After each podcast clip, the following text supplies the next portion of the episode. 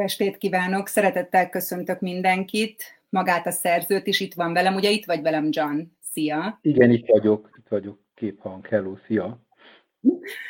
Nagyon izgulok, ezt elárulhatom mindenkinek és neked is, hiszen ez az online forma rengeteg buktatót rejt, és mi megbeszéltük, hogy nem engedünk a buktatóknak, hogyha elmegy a kép, akkor valamelyikünk hirtelen John kezd el szavalni, tehát hogy valahogy áthidaljuk a lehetetlen megoldásokat is. Azért is sajnálom, hogy nem élőben találkozunk, mert így nem láthatják a nézők, hogy milyen szépen hozzáöltöztem John eddig megjelent két verses kötetéhez mert egy két kötetes, két verses kötetes szerzőről beszélhetünk, mielőtt um, az első felolvasás blokkra sor kerülne, hiszen verseket is fogunk természetesen hallani ma.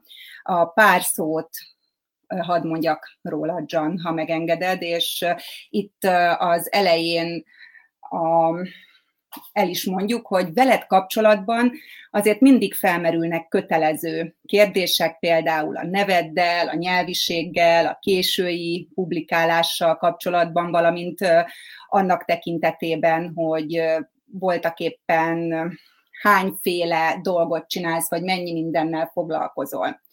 Ezeket most sem tudjuk elkerülni, és most is fel fognak merülni ezek a szempontok a beszélgetés kapcsán. Én csak abban reménykedem, hogy egy kicsit más oldalról is a versek elől, hátul, mögül előbukkanva tudunk beszélni ezekről az életrajzi tényekről.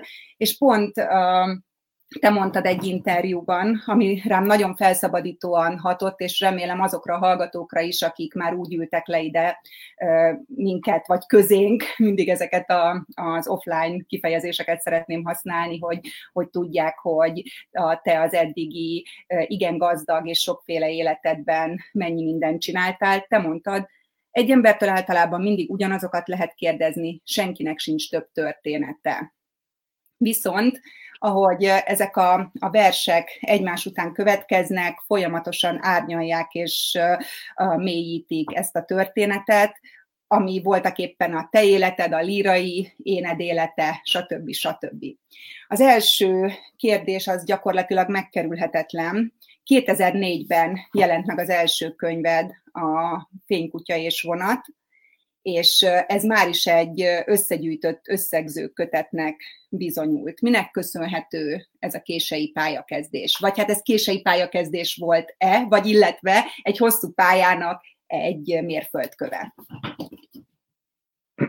Vagy hogy egyáltalán pálya-e? Ö, igen. Hát igen. Hát én a, a, ezeket az verseket a, a, ez a 2004-es megjelenés, ez, ez azért volt, mert én, hát én nagyon korán kezdtem el írni, és az írás az nekem egy idő után létszükségletté vált, és egy nagyon személyes dolog volt. Sok minden, hogy mondjam, tehát olyan nagyon sok minden szólt az ellen magamban, hogy publikáljak, hogy egyáltalán jelen legyek. E, egyik talán az, hogy, hogy, hogy ez egy hogy nagyon intim dolognak, magánügynek tartottam ezt, hogy az ember ír.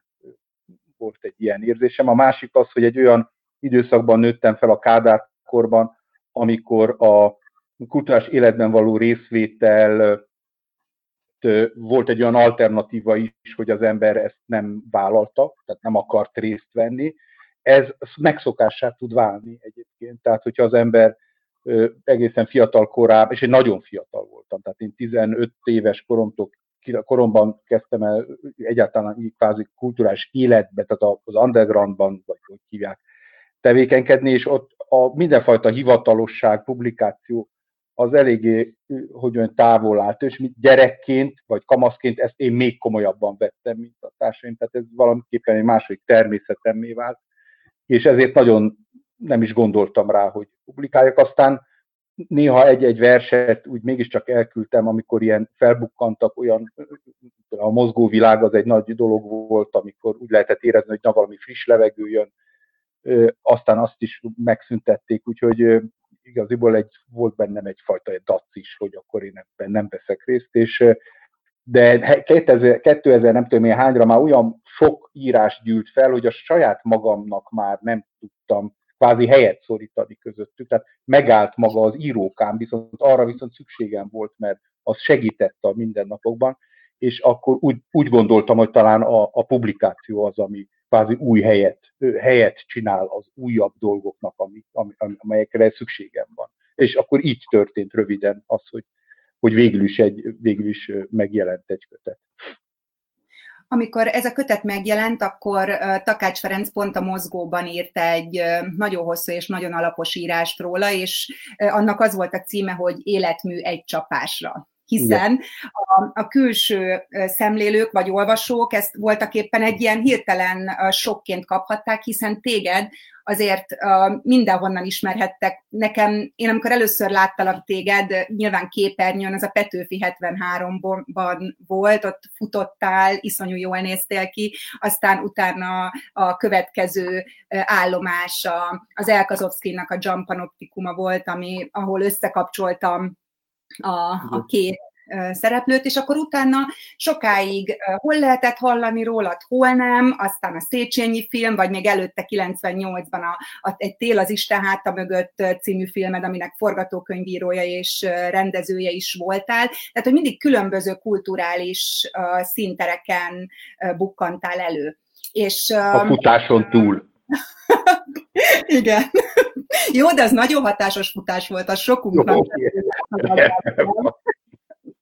De hogy, hogy milyen érzés az neked, és milyennek érzed a, a közegnek a, a reakcióit arra, hogy akár hogyha a Halász Péter színházáról beszélünk, ahonnan te indultál, akár ezekről a filmekről, amiket vagy forgatókönyvíróként, vagy rendezőként jegyzel, hogy, hogy hogy viszonyulnak ahhoz, hogy itt van valaki, aki ennyi mindenben otthon van, és nem csak kicsit úgymond megkóstolja, ami még megbocsájtható lenne, hanem, hanem mindegyikbe belehelyezkedve, vagy akár a kultúrdiplomáciáról is beszélhetünk később, majd nyilván elő fog kerülni, hogy, hogy nem érzed-e azt, és ez szerintem tipikusan egy, egy magyar dolog, és azért kérdezem ezt tőled, mert te rengeteg felé éltél, ez, erről is majd lesz szó, hogy nálunk csak egy fajta dolgot lehet csinálni, mert ha nem, akkor, akkor ha nem mész bele ebbe, akkor, akkor lenyomják a fejedet, és nem, valahogy a közeg nem tűri, hogy valaki sokféle dologban kiválónak bizonyuljon.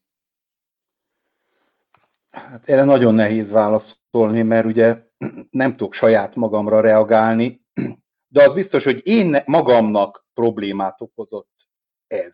Tehát most talán eltekintve attól, hogy mások mit gondolnak erről, gondoljanak, amit akarnak, mondanám, de, de én magamnak ez gyakran egy ilyen, hogy mondjam, egy ilyen, egyfajta ilyen lelkismert volt, hogy én egy dologgal foglalkozni rendesen. De hát de hát, de hát nem tudok. Tehát az az igazság, Nincs hogy... Rendesen, bocsánat, hogy közbevágok. Tehát, hogy, hogy, hogy ez nem rendes, hogy valaki megcsinál egy filmet, vagy letesz... De, igazad van. De hogy miért nem, igen, igazad van, de hogy miért... Tehát, hogy én ezzel egy kicsit hadakoztam ezzel a dologgal, és igaziból csak azóta van egy kicsit könnyebb dolgom, amióta megadtam magam magamnak ilyen szempontból. Tehát, hogy, tehát, hogy volt egyfajta, e, ennek voltak nehézségei, és amióta megadtam magam annak az igénynek, hogy, hogy, hogy, hogy, hogy, az a, hogy, hogy valami, ami felkelti az érdeklődésem, azzal szeretnék foglalkozni, és az, a, ott, ott valamiképpen kipróbálni magam, és azon a nyelven beszélni, azon a nyelven is beszélni, azóta, azóta ezt sokkal könnyebben tűröm, és igaziból felszabadítólag is hatott rám. Ez nagyon sokáig tartott egyébként ennek a, ez, ez, hogy én ezt, hogy ezt én elfogadjam magamtól, és valószínűleg jó, jó lehet, te azt mondod, hogy mit tudom én, ez, hogy sok mindent csináltam, valószínűleg sokkal több mindent csinálhattam volna, hogyha nem lett volna ez a bennem, ez a, ez a hogy mondjam, ez a magammal szembeni, hogy nem önmagammal szembeni gyanakvás. Na most az, hogy, tehát, hogy mi ez, hogy mindenfélébe belekap, vagy csinálja, vagy megpróbálja, vagy az, hogy ezt a külvilág hogy veszi, hát a külvilág, hát ugye az ember mindig a negatívumot sokkal erősebben érzi, mint amikor pozitívan jeleznek vissza rá. Hát rossz indulat gáncsoskodás, hogy Metternichet idézem, de, de hát ez meg viszont minden, minden alkotás, minden alkotónak, hogy mondjam, a, az árnyéka, ezzel, ezzel ki kell békülni, de volt olyan, hogy mondjuk például az első kötetemet azt elküldtem egy kiadónak, és a, a, a, a szerkesztő azzal gyakorlatilag azt írta vissza, bújtatva a sorok között, hogy hát Schuster maradja kaptafánál, hát most akkor örülj neki, hogy filmeket csinálhatsz, most mit kontárkodsz itt bele mindenféle izé, irodalmi szövetekbe. Tehát van ilyen is, de lehet, hogy az illető ezt akkor is mondta volna, hogyha tudom én nem lettem volna filmes akkor éppen. De szóval ilyen valóban van, hát vannak ilyen, van negatív visszajelzés is, de mondom csak Metternichtel tudok még egyszer mondani, hogy rossz indulat, gárcsoskodás, irítség.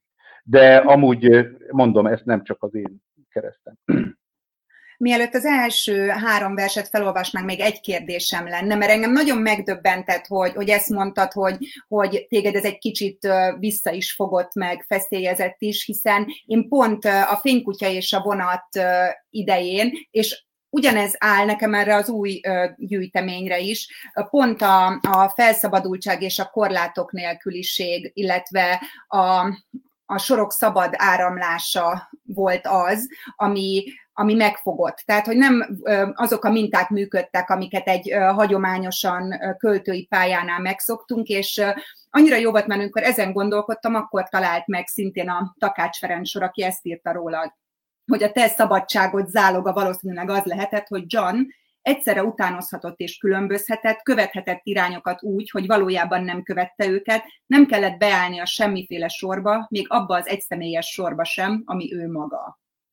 És hogy ezt te érezted-e, vagy ez a szabadság végül, amikor túllendültél azon, hogy nem érdekel, hogy, hogy ki mit mond, ez mennyire szabadította fel a, a költészetedet, vagy mennyire uh, vitt téged abba, hogy, hogy igen, akkor nem érdekelnek a vélemények, és nem érdekel, hogy ki mit mond? Igen, a, a többi, tehát a, a filmesség, meg a, mit tudom, a színészkedés, forgatókönyvírás, nem tudom micsoda, az mind ilyen, hogy mondjam, ilyen homlokverejték volt, mert az, az a, hogy mondjam, az a perszónámhoz tartozott, vagy azzal részt kellett venni valamiképpen a társadalomban, nem is lehet másképp, pláne akkor nem lehetett film, másképp film, filmesnek lenni, mint hogy az ember részt vesz, hát pénzt kell kapni. Úgyhogy a költészet nem, tehát az írás, vagy hívjuk, aminek akarjuk, tehát ezt a, ez a tevékenység, ez viszont mindig szabad volt. Tehát ez igaziból talán ez a magyarázata annak, hogy miért publikáltam, csak már kényszer hatása alatt. Tehát, tehát hello, bacska, kicsit nagyobb bacska, hogy, hogy, hogy, hogy, hogy, hogy, hogy azért óvtam ezt, és azért veszem rá mindig nehezen magam a publikálásra, tehát ez, erre a, hogy, mert, hogy, mert hogy ezt a szaba, ezt féltékenyen őrzöm magam számára, tehát magam számára őrzöm ezt, de jó, hát így. Na, ez talán egy válasz arra, az, az első válasz, az első kérdésre is akkor most jöjjön a felolvasás. A két blogban, azt beszéltük meg, hogy két blogban mutatunk be verseket, ebből az első biztos, mert azt most elkezdjük, és amikor készültünk erre az online bemutatóra, én akkor sajnálkoztam, hogy fú, hát emlékszem a fénykutya idején a másik János zenélt, hogy az milyen, milyen micsoda erőt adott a, a szövegeknek és az egész hangulatnak, vagy hát ugye a hagyományos bemutatókon mindig színészek fognak, színészek olvasnak föl, most nagyon szomorkodtam emiatt, aztán rájöttem, hogy nem kell szomorkodnom, hiszen te színész is vagy. Tehát... Um... És énekelni is fogunk. Tehát akkor kezdjük, és jöjjön a, az első megbeszélt versünk, a Kádárkori Divertimento, ezt te vezeted elő. Ezt én mondom, jó. Igen. Utána és jött te. Igen. Igen, jó. Hallgassák szeretettel a szerzőt. Kádárkori. Kádárkori Divertimento. A trafikos bent ült a trafikjában, édeskés dohányillat lebegett körülötte. A pultot vastag üveg fette, alatta hazai és külföldi színészek, színésznők, újságokból kifotózott autogrammok díszítette fényképei. Nyílt az ajtó, nyikorgott, kuncsaft érkezett. Egy doboz fecskét kért Pécsit, ha van. Volt.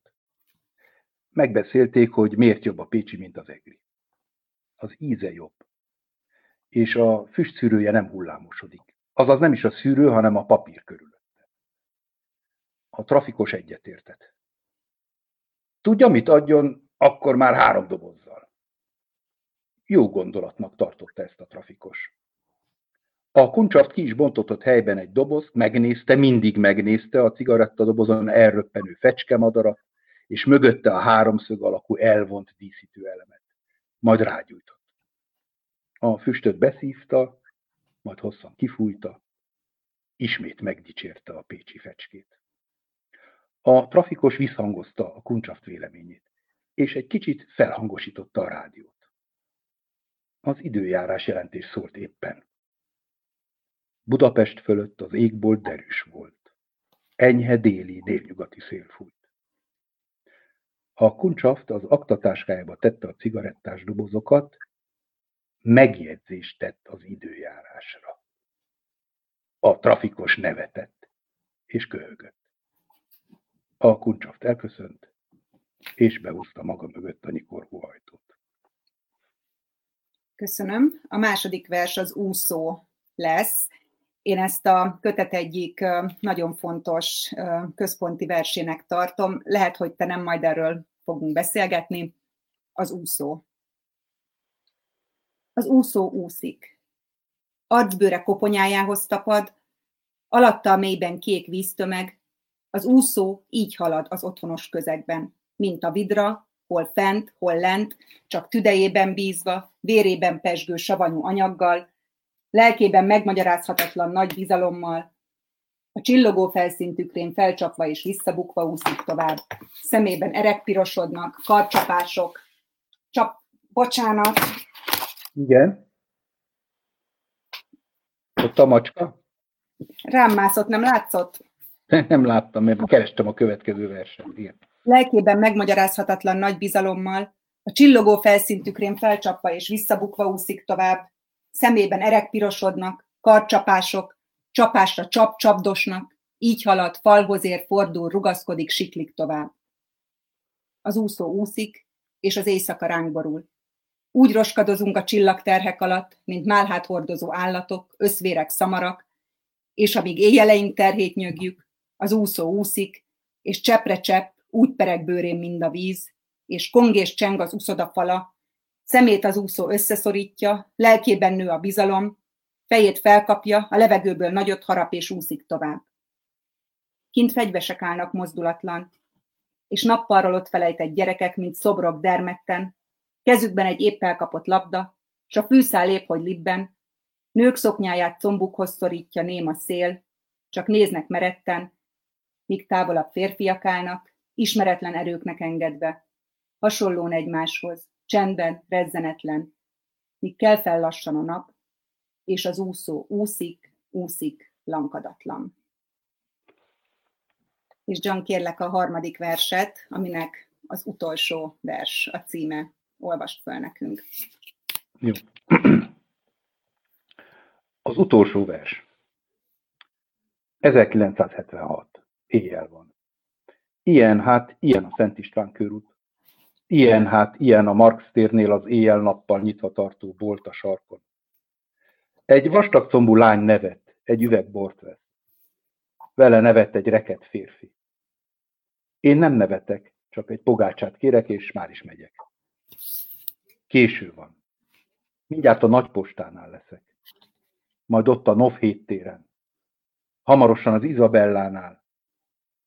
De mégsem, mert igazoltatnak éppen.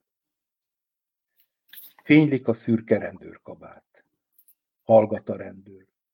Lapoz az igazolványomban. Szarkalábak a szeme körül. Aztán meg is szólal. Ez akkor most a maga fiatal kora? Kérdezi, és rám néz. Igen, felelem, ez. Tiszteleg, és visszaadja a személyemet. Vissza fogja sírni még, mondja. Nem hiszem, mondom. Na majd meglátjuk, mondja. Vissza fogja sírni még az én fénylő rendőrkabátomat.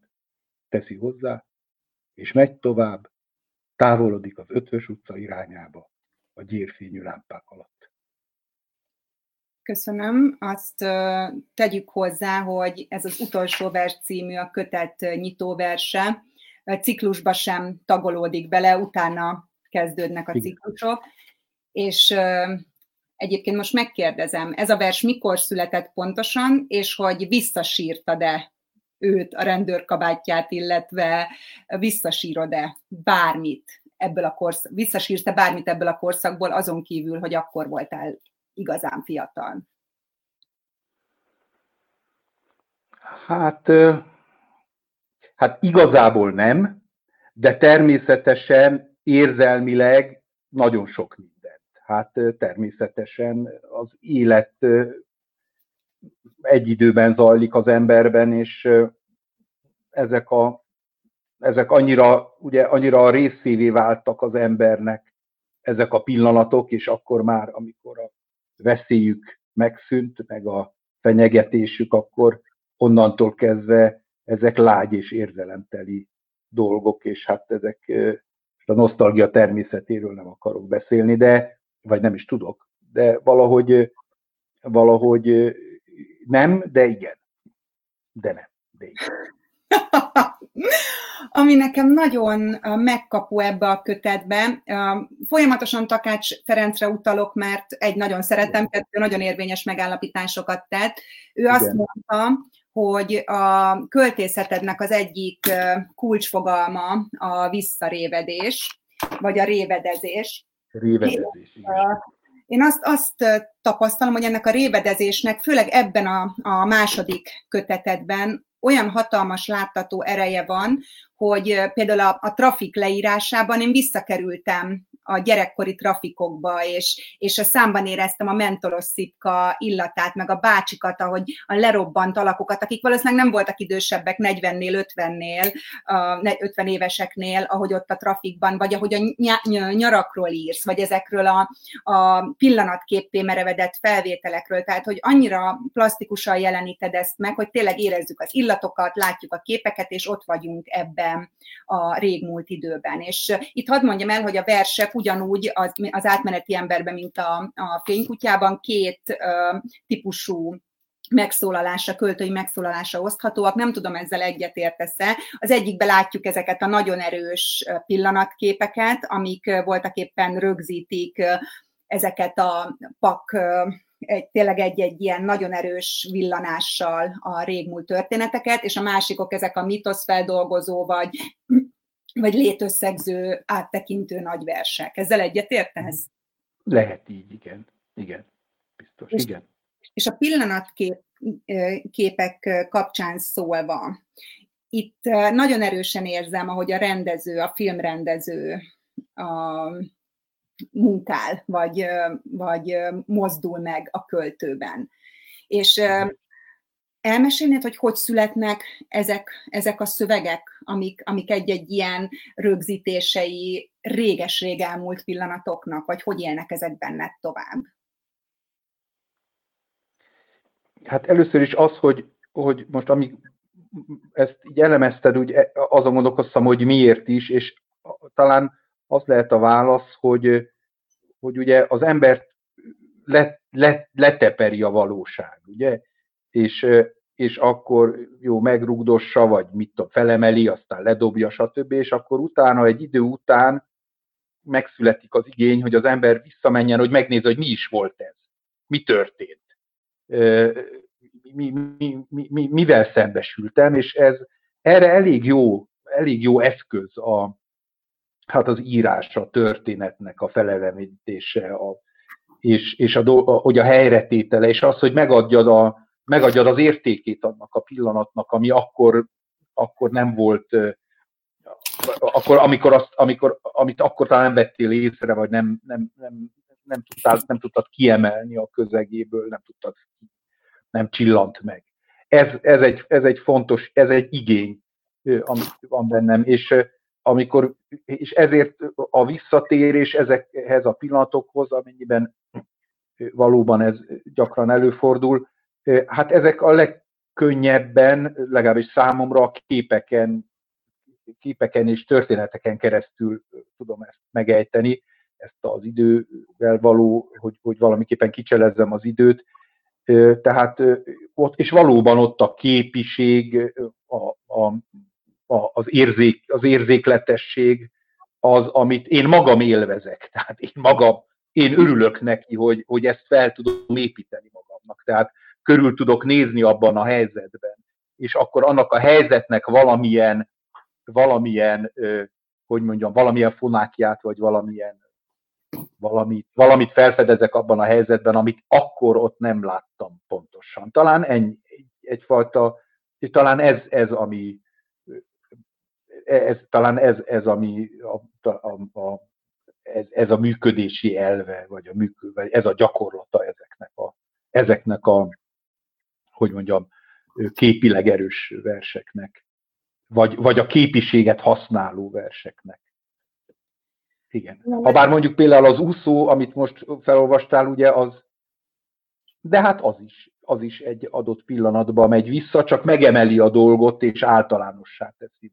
Én azt allegorikus versnek látom az úszót, igen, és, igen, és igen, maga igen, képe az igen. rengeteg szövegben visszatér, az első így van, így van. úszás, a strandolók, és ugyanúgy, mint ahogy a címben jelzett átmenetek, vagy az átmeneti uh, emberség, ugyanúgy ez a fogalom az úszás is uh, rengeteg jelentéssel telik meg. Tehát Igen. megúszni a dolgokat, átúszni, átevickelni az életen, ugyanúgy, ahogy a, az út, úton át kell az átmeneti ember, ugyanúgy az úszó is elsiklik, és akármi történik, megy, megy, és uh, halad tovább. Szerintem ez, a, ez, az egész, át, ez a metafora át és átszövi az egész kötetet, ha jól Ez így van. Értem. Ez így van, így van, így van. Sok úszós vers van.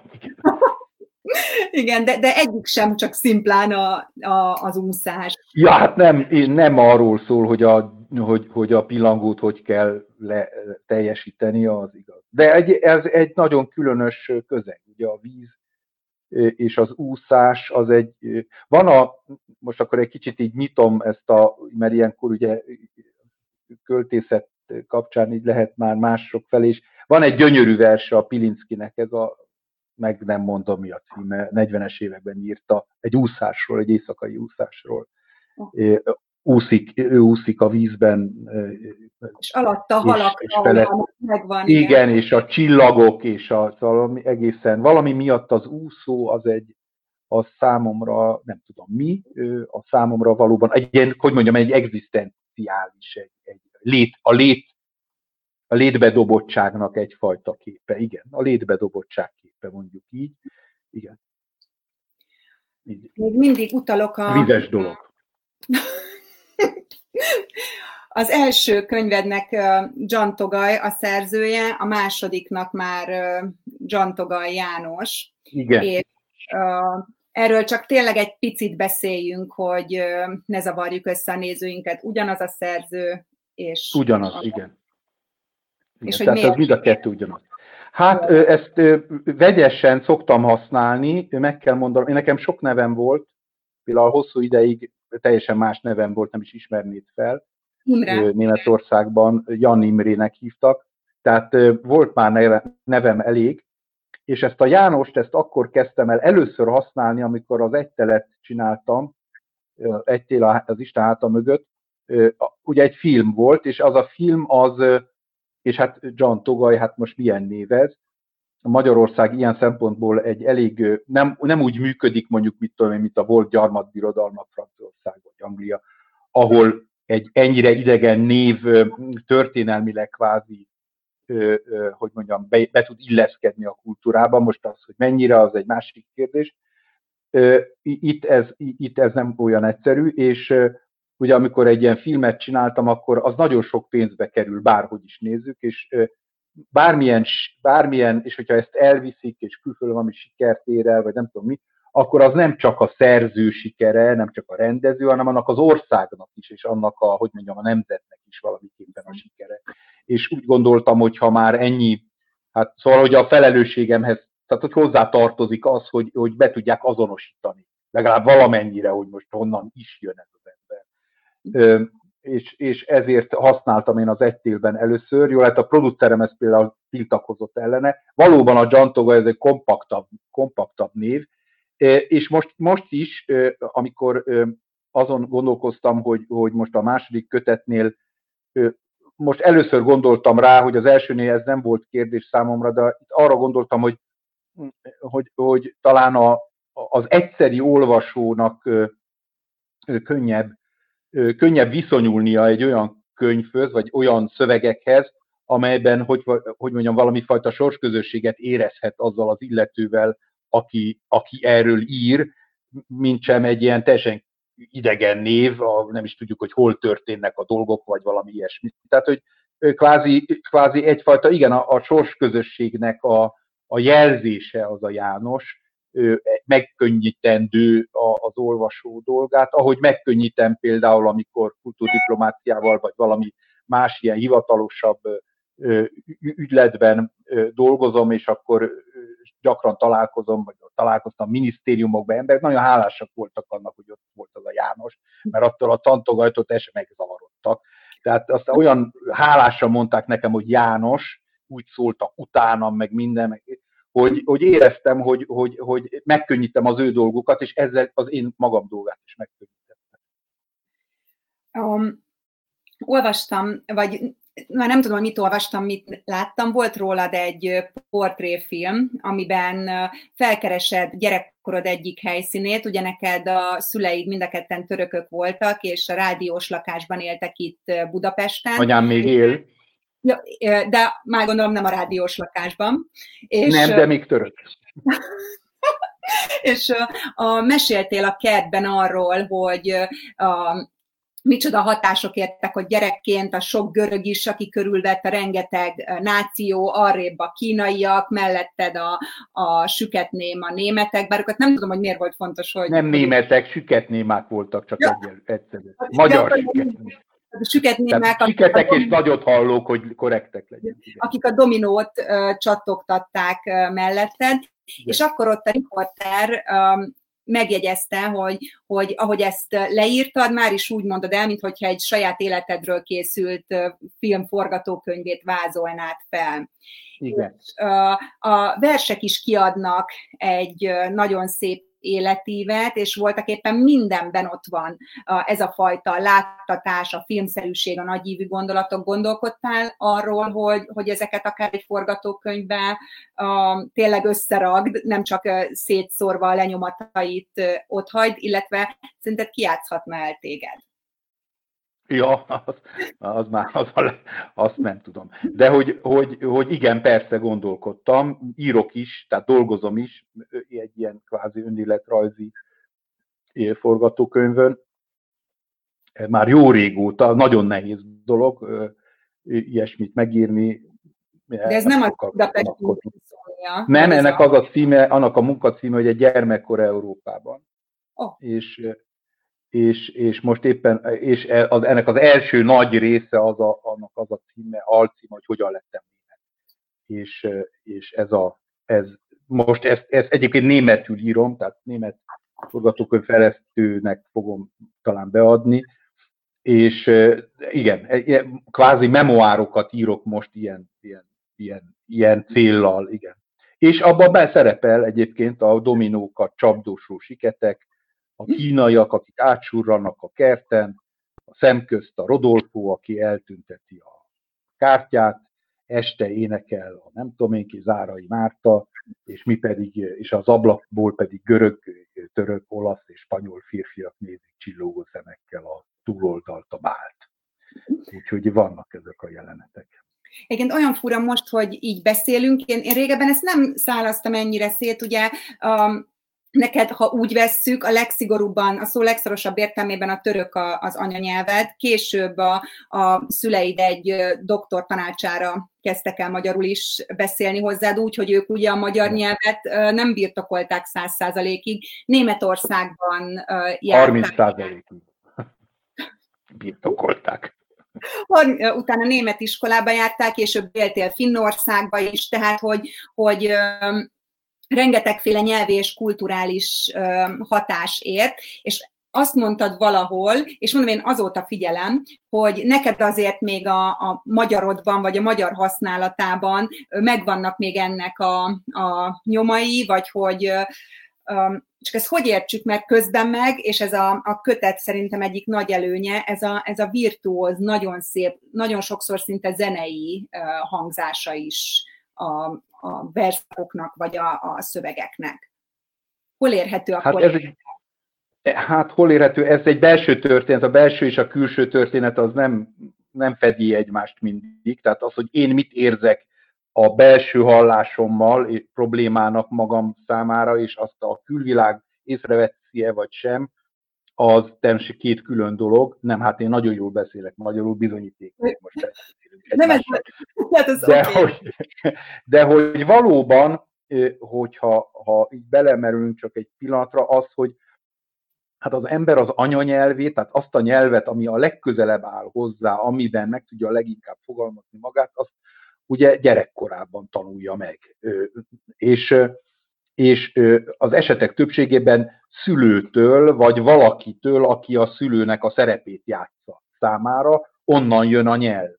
És az az illető már, ő, már a gyerekhez képest virtuóz a nyelvben.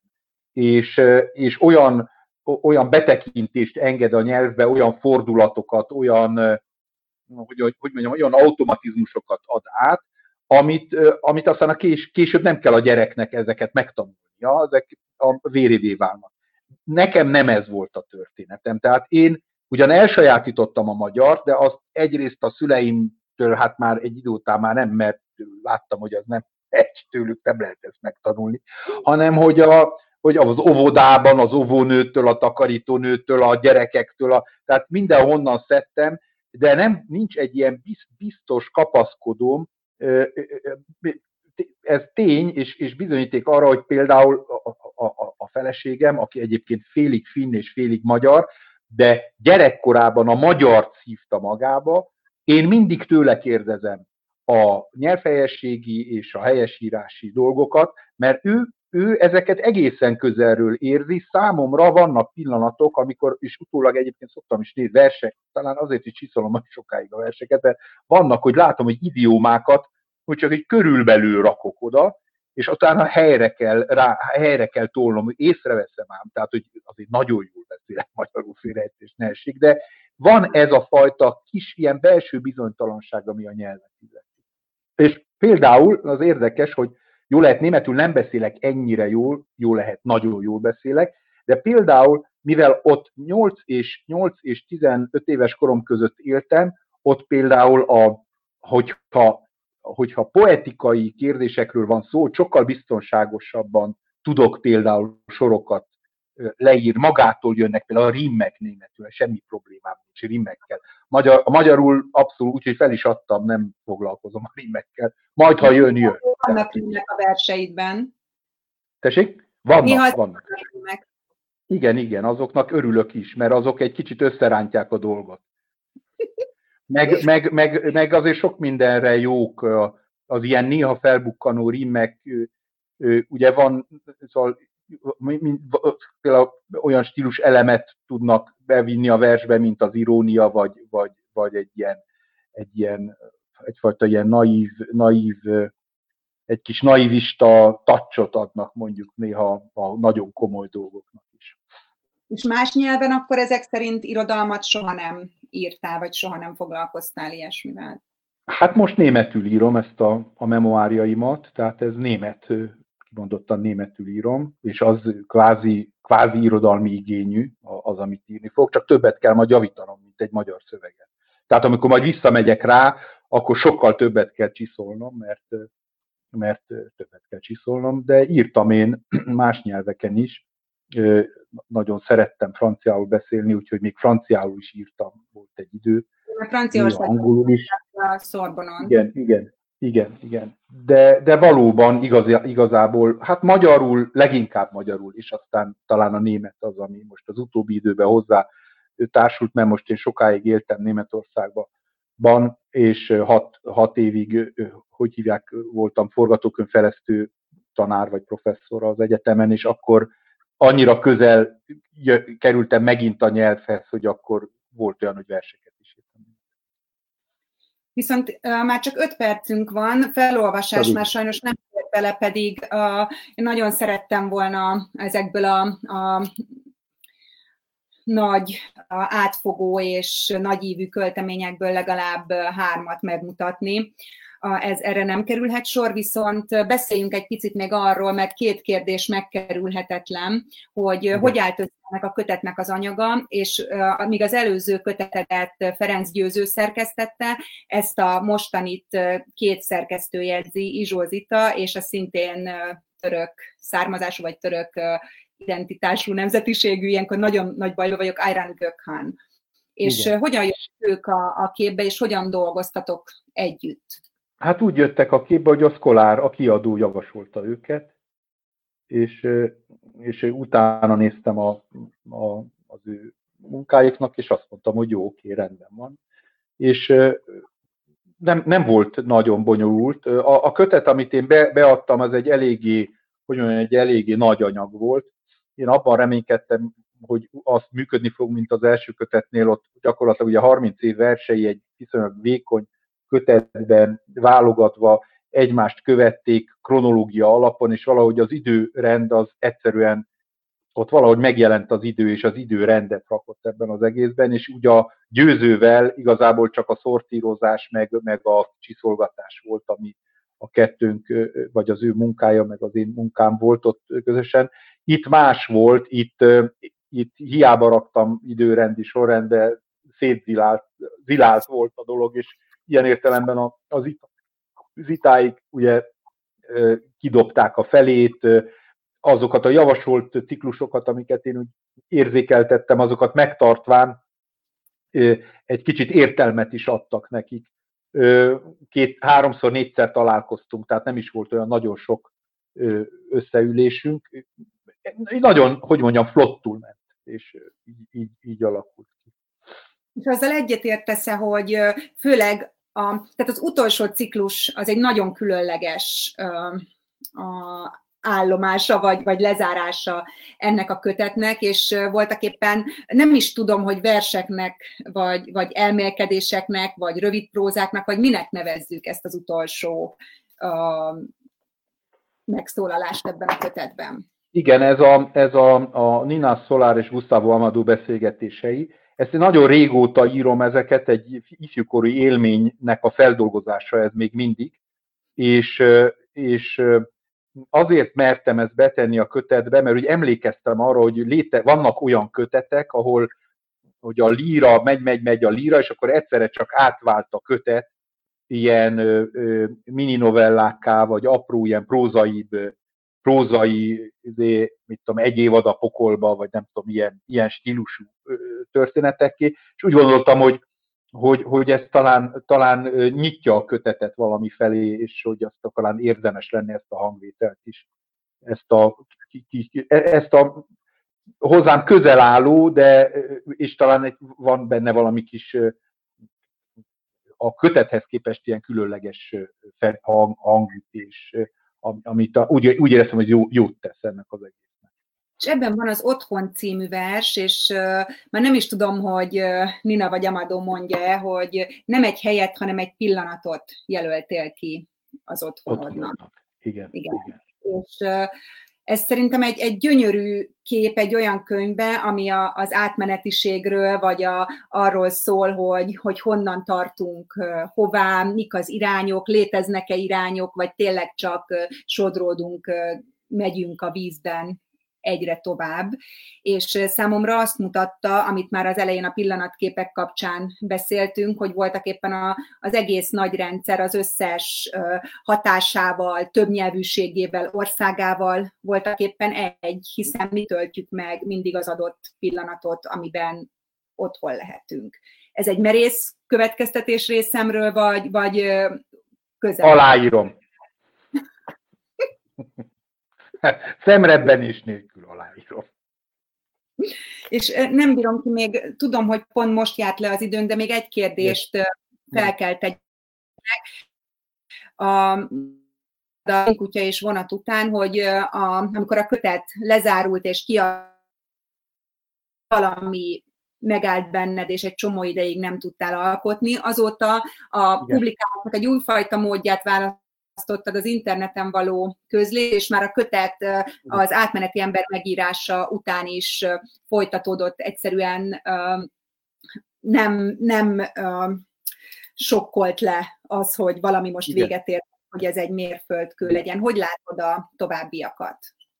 Hát nem tudom, kíváncsi vagyok, még nem volt a kezemben a kötet, és még, hogy mondjam, még az, ez, hogy megjelent, ez még egy kicsit olyan ilyen, ilyen déli báb nekem, tehát nem érzékelem még. Az tény, hogy a fénykutya után hosszú ideig nem tudtam írni, igen, láttam, de ezt nem tudom megfogni.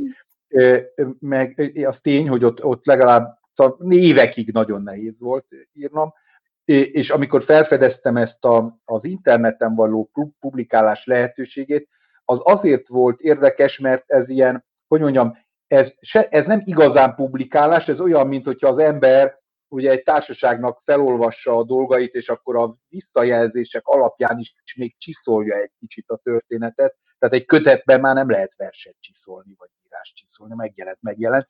Így viszont egy ilyen különös és egyébként hálás is vagyok, hogy mondjam, azoknak, akik visszajeleznek, vagy akik jelzik, hogy olvassák, vagy akik, akik nem is jelzik, de mégis olvassák, hogy ilyen módon valamiképpen érlelni tudom ezeket az anyagokat, és nem csak azért, hogy most a produktum jobb legyen, hanem hogy én magamnak jobb legyek, a, ahogy ezzel foglalkozom, mert azt hogy az elején jeleztem, hogy igazából ez nekem, hogy mondjam, a napjaimnak a, a napjaimnak a segítői ezek.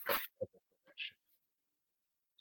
És utolsó megjegyzésem vagy kérdésem, míg az első könyvethez Tandori Dezső írt uh, ajánlót vagy, vagy főszöveget utószót, ehhez Bereményi Géza, aki neked jó barátod, és ugye a Hídemberben is együtt dolgoztatok, meg hát voltak éppen művészileg az egész pályátok összefolyt. Ő is szintén ugye nemrég jelentette meg a visszaemlékezéseit a, a magyar Copperfieldet, és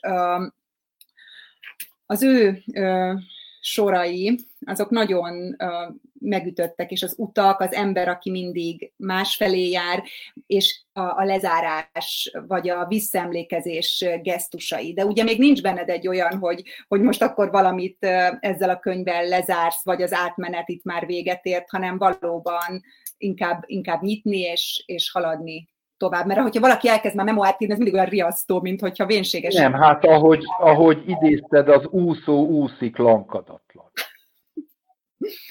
Köszönöm szépen, akkor ez zárszónak is ö, csodálatos. Úszunk tovább, ne száradjanak ki se a tavaink, se a patakjaink, se a tengerjeink.